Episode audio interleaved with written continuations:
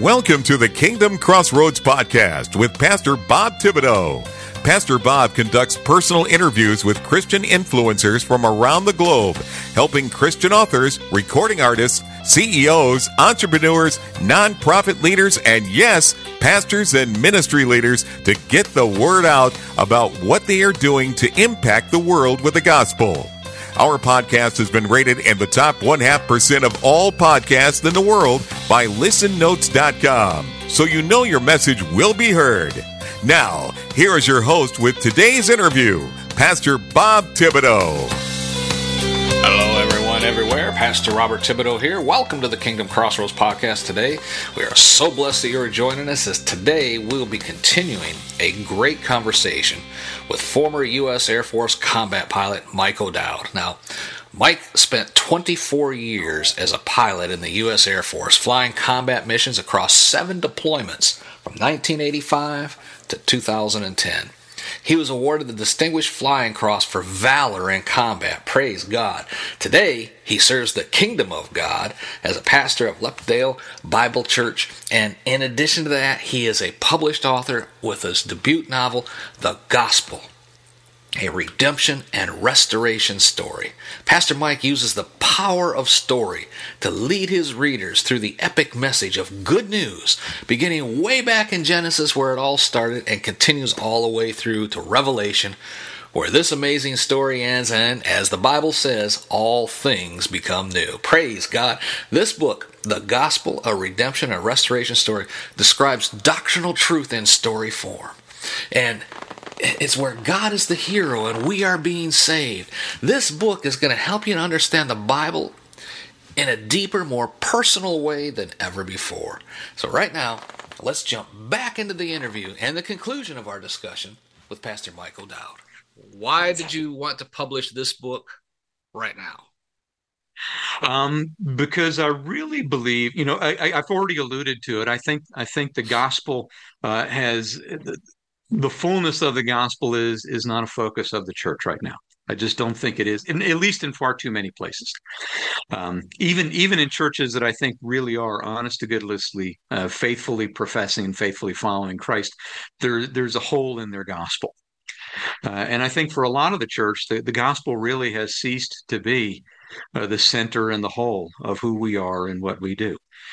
Jesus Christ, who he is, the message of all that he has done to save us, and the promise of all that the gospel will do in our lives. In the past, when we come to Christ, we know we're delivered from the judgment and the wrath that we deserve because of our sins, and eternal judgment and wrath.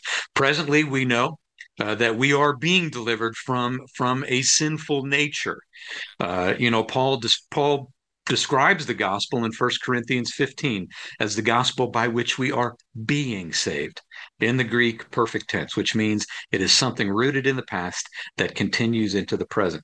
God is about the process of renewing us day by day in our inner persons. Not perfectly. We're never going to be delivered from sin fully in this life. We're still going to have to deal with the sin nature. Confession and repentance is always going to be necessary.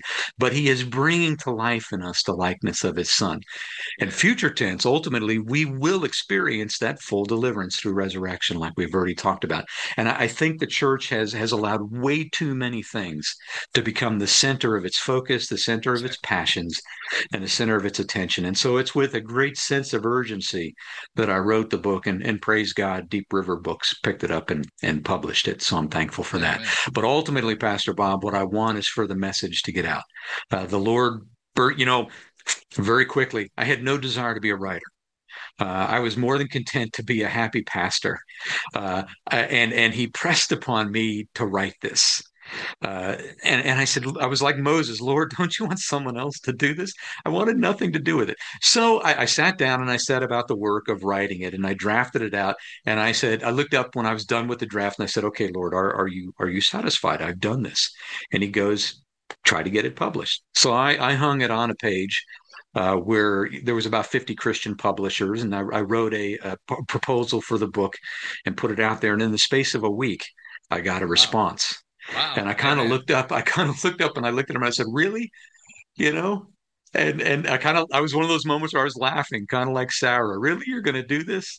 You know, I'm in my late 50s, and now you're going to bring this new thing into my life. And so, the best answer, why did I write it now, is because he wouldn't let me do otherwise. I could not do it. Yeah. So, amen. That's kind of how I got started into the radio ministry. You know, without going on the whole story, I was at a minister's conference on crutches because I had knee surgery. And, you know, the police department I was working with, because of it was a work related, it was an injury that happened on the job. Mm-hmm. And I said, you know, I was going in procedure, take 2-3 weeks off where I come back on light duty and then get back to full duty. And then 3-4 months later, I have to repeat it all over again. And they say, you know, if you don't recover fully from this, we might have to retire you. Well, you know, mm-hmm. At the time I was like 50 years old. Right. Yeah. And I was like, Lord, you know, should I keep fighting it? Do you have something for me? What is it you want me to do? You know? Mm-hmm. And I was at this minister's conference, and they were wrapping up the morning session. It was about 11:30 in the morning.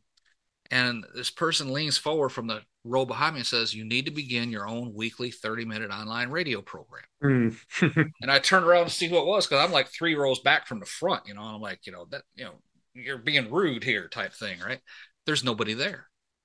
I was like, oh, that's weird type thing, right? And I was like, now, you had to understand, at work, I had to have help check an email, okay? I am not technically inclined at all.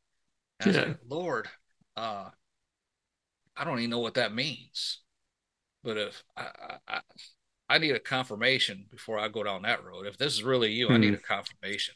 Well, the speaker's wrapping up. He says, so in other words, if God tells you to do something, you got to do it. He could tell you start your own radio program, and you got to do it. I was like, oh, no way. You know, that's how I got into radio. Yep. That's kind of what he does. Sometimes, the hand of the Spirit. Sometimes he sets it upon you, and it's so heavy, you feel like if you do anything else, he's just going to crush you. Exactly. You know? Well, I went back to work when I got back from the ministry. I went back to work, and 2 weeks later, I was promoted, transferred to different detachment and stuff. Yeah. Forgot all about it until the next procedure about 6 months later. And now they're talking, well, when you come back this time, we're going to send you for a workup. I'm like, Lord, what do you want me to do? I said, what did I tell you to do? Mm. I was like, I forgot. So I had to go to my prayer journal and flip the pages back. Oh, there it is. November 8, 2008 with stars all over it, so I wouldn't forget it. And long story short, here we are, you know, 13 years later. You know? God. He's doing great I'm thankful things. For it. So, that's awesome, brother. You're focused on having churches embrace the Great Commission. And yes, it does involve getting people born again, but the command portion of the Great Commission is to go make disciples, which is the next step after getting them saved. How have you embraced this commission with your church? I have really... you know, I'm kind of annoying in this way with them, Pastor Bob. When I got into the church, one of the first things I did, we have some wonderful ladies in the church, and they're incredibly creative. And so I had them, we have 2 sections of wall on either side of the altar. And they're large sections of wall, and they're open for everybody to see during the service. And I had Matthew 28, 18 through 20.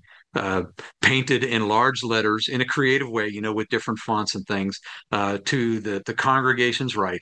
And I had the greatest commandment from Deuteronomy 6, love the Lord your God with all your heart, with all your soul, and with all your mind. And I had both of those things up there on either side.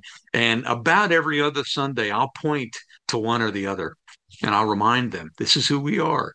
This is what we do.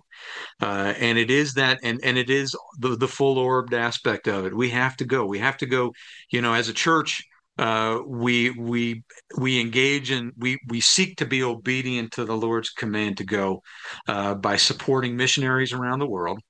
So we do that. We seek to extend the work of the church in ways where it's beyond our reach, to support that work of reaching the lost and building up the saved and caring for the least of these around the world. And then within our community, where we are responsible, You know, I love Acts 17, where Paul tells the, you know, the philosophers and the thinkers in Athens, he says, you know what, he really put everybody exactly where they're at for the specific purpose so that he might be found.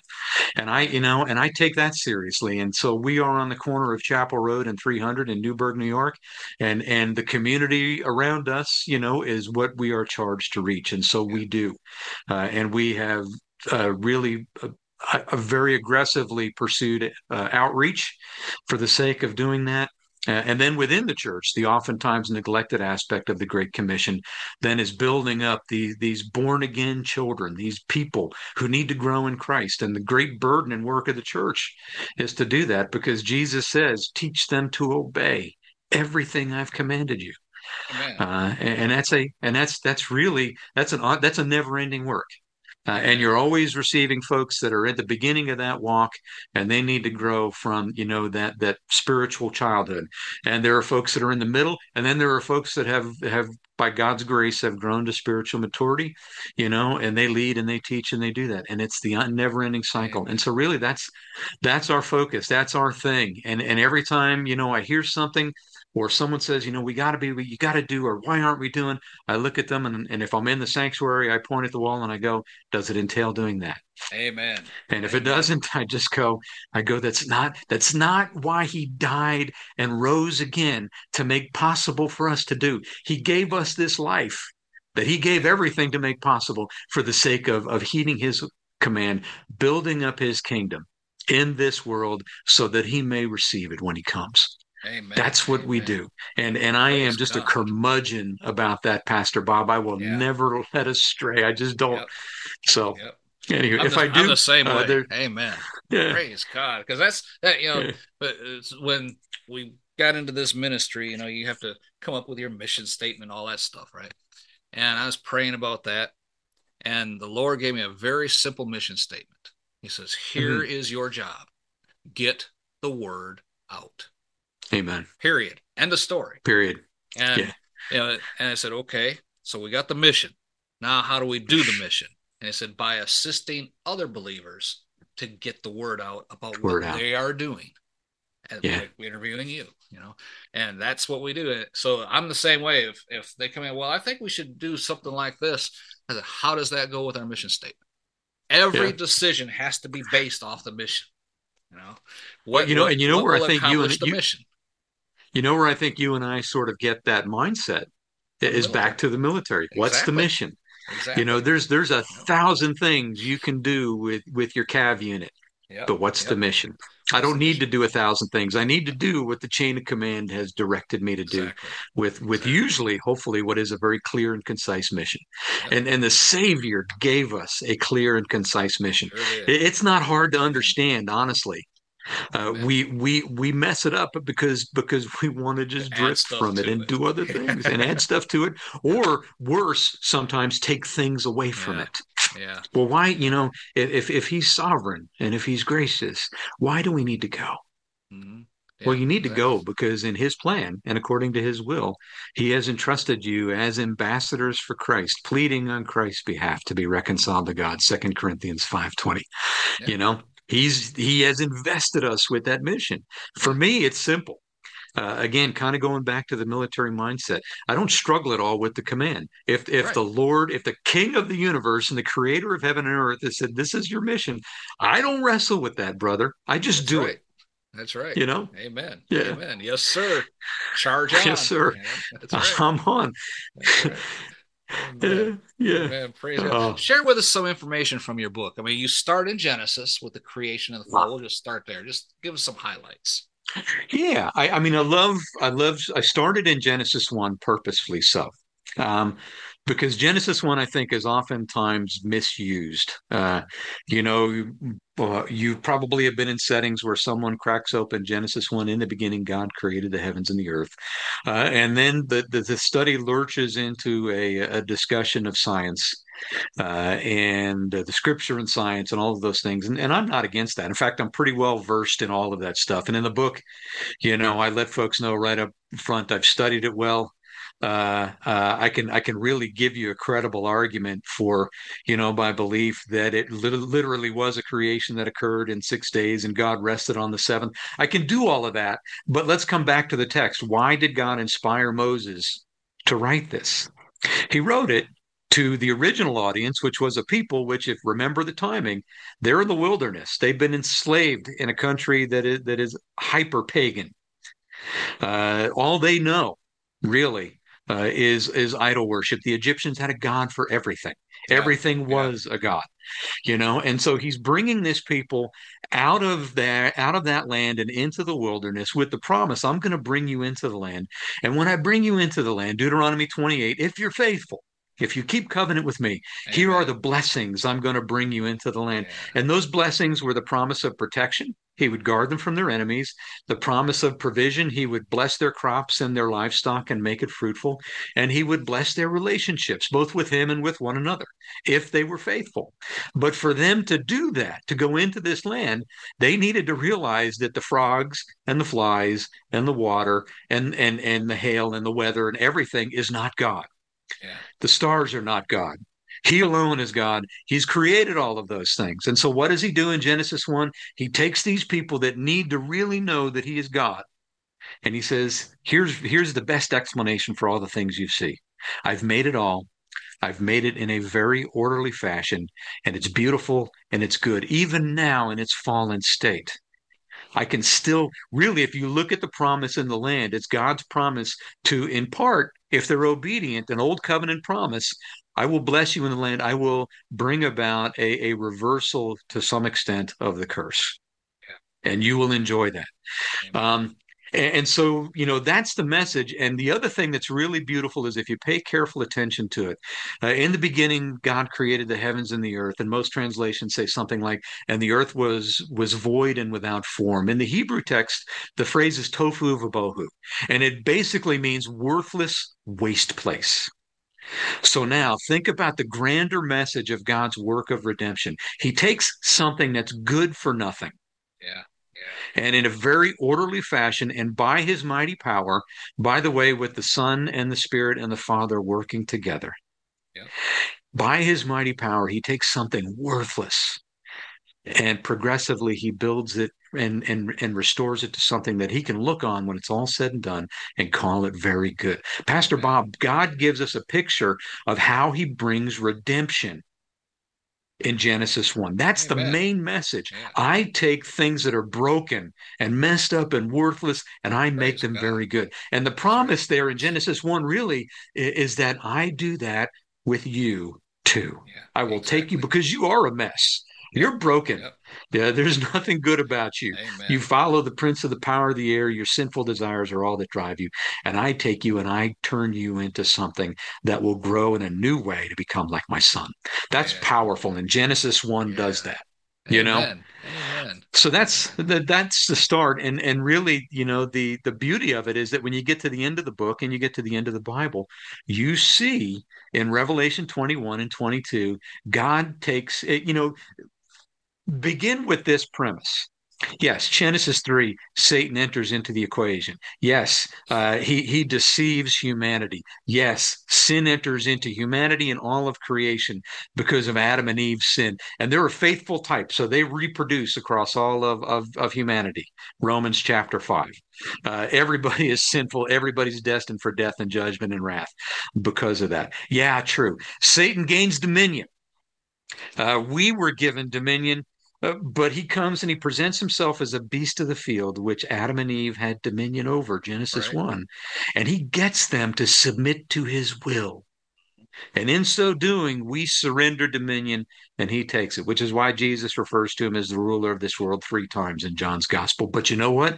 A day is going to come when Satan's dominion is going to be taken away forever, and we are going to be given dominion back to rule and to reign with him forever and ever as more than conquerors. And so Revelation 21 and 22 gives us that picture of creation restored. I'm going to make a new heaven, a new earth. Sin is going to be forever eradicated in you and in all of the universe.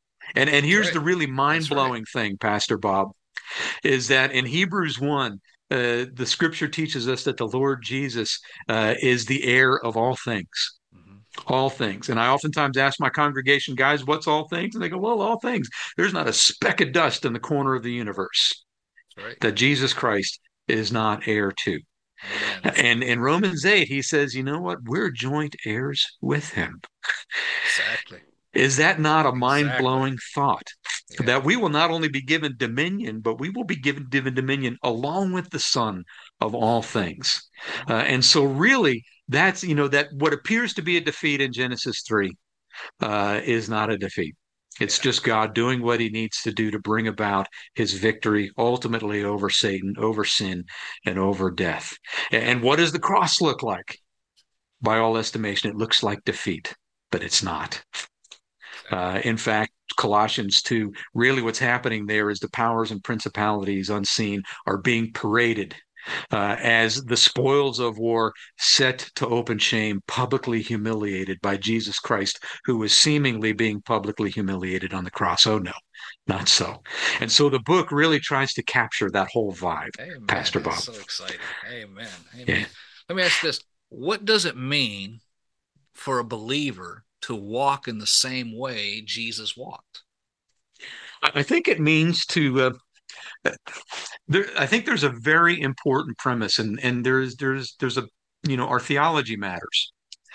Jesus Christ is fully man and fully God, but he's not two persons. He's one.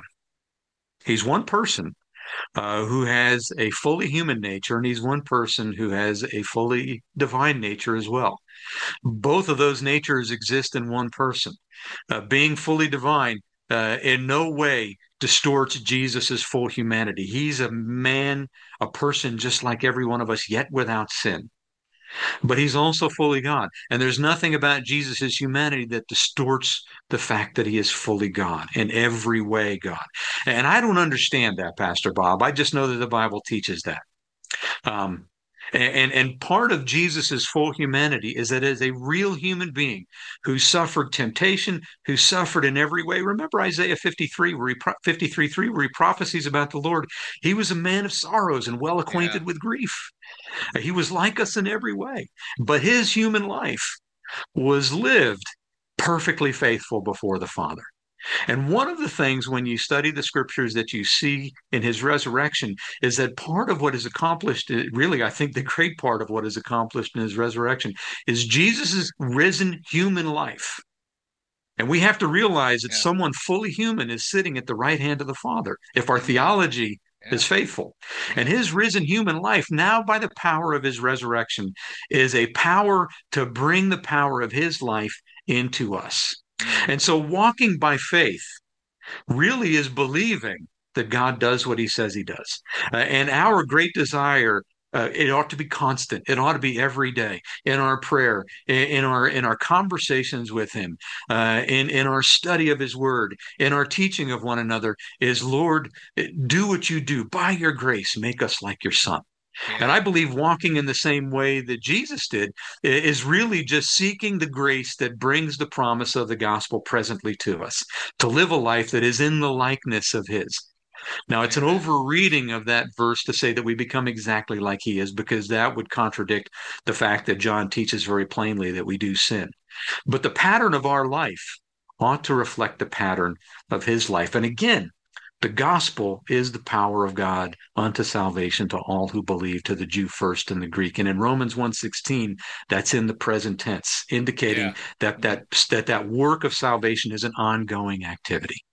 And so if God really does that in our lives, then that's what we ought to seek.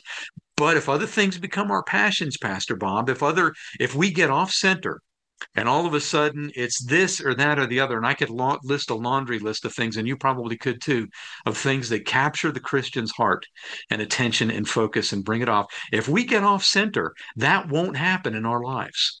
We'll stagnate. We'll become something lesser than what God hoped to bring us to. You know, Ephesians 4, his great desire is that we all grow to the measure, the stature, the fullness of Jesus Christ unto spiritual maturity. That's his desire. But as we see in the book of Hebrews, one of the great concerns in the scripture there is spiritual immaturity and people that stagnate there and stay there. And I think when we get off center, that happens. As a matter of fact, in Hebrews 2, we're warned not to neglect such a great salvation. You know, how is it possible for a believer to neglect our salvation? Well, that's a great question. I am writing, as I shared with you, I'm in the process of writing a second book, and it's titled Neglecting a Great Salvation. And with the subscript and exposition of the book of Hebrews. It's the first warning in the book. There are a lot of folks, I personally believe, I don't want to disrespect brothers and sisters who believe otherwise. A lot of folks take the warning passages in Hebrews to be warnings that you can lose your salvation. I don't break fellowship with folks over that, but I do break faith and practice with them. I don't believe any of those warnings are warnings against people who lose their salvation. I do think that the core concern that you see in the book of Hebrews is spiritual immaturity. That's a long discussion, brother, and we don't have the time to connect all the threads. But the short version of it is that he chastises them at the end of Hebrews 5 with being spiritually immature, telling them, by this point you should be teachers, but you're not. You still need the milk of the word and not the meat. And he says something very interesting in Hebrews 6:1. He says, "Let us press on to maturity." And then he kind of goes off as Paul, or I don't think Paul wrote Hebrews personally, although he may have. But regardless, it's divine inspired scripture. The writer of Hebrews says, let us press on to maturity, goes off on a bit of a diversion for a second. And then he finishes his sentence and he says, and this we will do if God permits. In essence, progressing to spiritual maturity is a work of God's grace. And neglecting a great salvation is really doing the things that remove God's grace from our walk in growing to spiritual maturity. And the simple answer in the book of Hebrews is what the writer was concerned about is that the audience, and I think he was a pastor, to be honest with you, Bob. The book comes across to me as someone with a pastor's heart, someone who loves these people dearly and is really yearning and is zealous and jealous for them because he sees them drifting. Let me read, I've got it here, I think, brothers. Let me just read Hebrews 2, 1 through 3. He says, therefore, we must pay much closer attention to what we have heard, lest we drift away from it. Yeah. That's an important phrase there. And then he says, for since the message declared by angels proved to be reliable, and he's referring to the old covenant law, and every transgression or disobedience received a just retribution, how shall we escape? Implication, how shall we as new covenant people escape if we neglect such a great salvation? It was declared at first by the Lord, and it was attested to us by those who heard. Now, neglecting a great salvation, as you read through the book of Hebrews, is really getting off center. What he was doing was writing to a people that were getting away from a faith, a life of faith and practice where Jesus Christ was the center, and the references to angels, the references to Moses, and the references to the old covenant high priesthood. He goes through all of those. That's most of the book of Hebrews. And he makes the case in every one of them. Jesus is greater than the angels. He's greater than Moses. He's greater than the Aaronic priesthood. He's greater than all of these things. And in essence, he's dealing with people who were wandering back into an old covenant relationship with God. And in doing so, the reason for the spiritual immaturity is because Christ was falling out of the picture. And that old covenant relationship, which Paul teaches in Ephesians 2, Christ nullified by his death on the cross. It's no longer the means by which God's people seek him in relationship. Christ brought that change. And now you must seek him. And they weren't doing that, brother. And you get some other clues as to why they were probably drifting in that direction. One of them being that they, as Jewish believers, they were probably heavily persecuted. There's several references in Hebrews where he talks to them about, chiding them because it seems like you're trying to escape the persecution and tribulation that comes with following Christ. So they probably were drifting back into a Jewish faith and practice because it made life easier on them. It took all the heat off of them, and the persecution and the trials and the suffering went away. And he's saying, you know what? You used to rejoice in those things because they were a mark of faithfulness, and now you don't experience it anymore. Life is easier for you, but life is not better for you. And I think that's how we neglect the simple answer to your question. We neglect a great salvation by taking Jesus Christ and pushing him out of the center. And brother, you know that when you push the King of Kings out of the center, there really is no nudging him out. If you nudge him out, you've completely moved him out. He's either center or he's not. There's no a little bit. Yep. Yeah, I no tell people to say the Holy Spirit is a gentleman. If you want him to leave, he'll leave. He'll let you. Yeah, he'll let you go. He'll give you the rope. Yep. You know. Amen. And sometimes again, I'm sorry, brother. You go. I was gonna say, when will this new book be released? That's to be determined. I am in the process of. I've got a book proposal in. It was requested by a Christian publisher. We're currently in the process of kind of working through that and negotiating it. So, Lord willing, perhaps sometime next year. Praise God. Neglecting a great salvation, an exposition from the book of Hebrews. When it gets published, I need you to come back on so we can talk about that book as well. Yes, sir. I would love to come back on. I love talking to you, brother. So this is a wonderful thing for me to do. Amen. And you let me ramble on like a pastor, so I thank you for that too. Hey, well, Pastor, this has been so interesting. How can someone obtain a copy of your book, The Gospel: A Redemption and Restoration Story? Is it on Amazon? Yeah, it's on Amazon. It's on Barnes and Noble. And if you want a personally signed copy at a competitive price, I do have personal copies that I sell and sign through a Facebook shop. If you get on Facebook and you search for pastor and author Mike O'Dowd, you should find a link to my shop there where you can order the book there, and I'll send you a personally signed copy with hopefully a message that is blessing to the reader as I send it. So those three ways. Amen. Amen. And if someone wanted to ask a question or receive more information or maybe do an interview like this, how can they do that? How can someone get in touch with you? They can easily get in touch with me. Again, the easiest way is on that pastor and author Mike O'Dowd page and message me, and we can go and run in whatever direction we need to from there. Amen. Amen. So I'll go ahead and put links to that in the show notes below. Folks, thank you, sir. We may never be called on to fly an A-10 in combat, as Pastor Mike did starting out, but we are called to be witnesses for Jesus, which is what he's doing now. Amen. Just like Pastor Mike, we have our own backstory. It's a different story for everyone around you, but yet our end story should be the same. Glory to God. We need to witness for Jesus. We need to make disciples for Jesus. Pastor Mike's book, The Gospel: A Redemption and Restoration Story, will help you to fulfill your end story. Amen. Don't shut me down when I'm preaching good. Drop down in the show notes, click the links right there, order your copy of this great book. In fact, I'd recommend you order 2 or 3 copies and pass them out to your friends, especially if you're in the ministry. Amen. Buy a copy for your pastor too. I know he'll appreciate it. Glory to God. Pastor, thank you for coming on, taking the time to come on the program today and share all about your great book. I do appreciate your time, man. I enjoyed this conversation. And thank you, Pastor Bob, for your kindness, for your grace, and for your enthusiasm for the Lord and his calling in your life. That oozes from you, brother. And I appreciate that immensely. Amen. Amen. Folks, that is all the time we have for today. For Pastor Mike O'Dowd and myself, this is Pastor Bob reminding you to be blessed in all that you do. Thank you for listening to today's episode of the Kingdom Crossroads Podcast. Please subscribe to our podcast so you can be notified when another episode is published. With over 800 interviews and 1,000 published episodes, Pastor Bob is known as a podcasting expert for helping others to create their own podcast to share their messages with the world.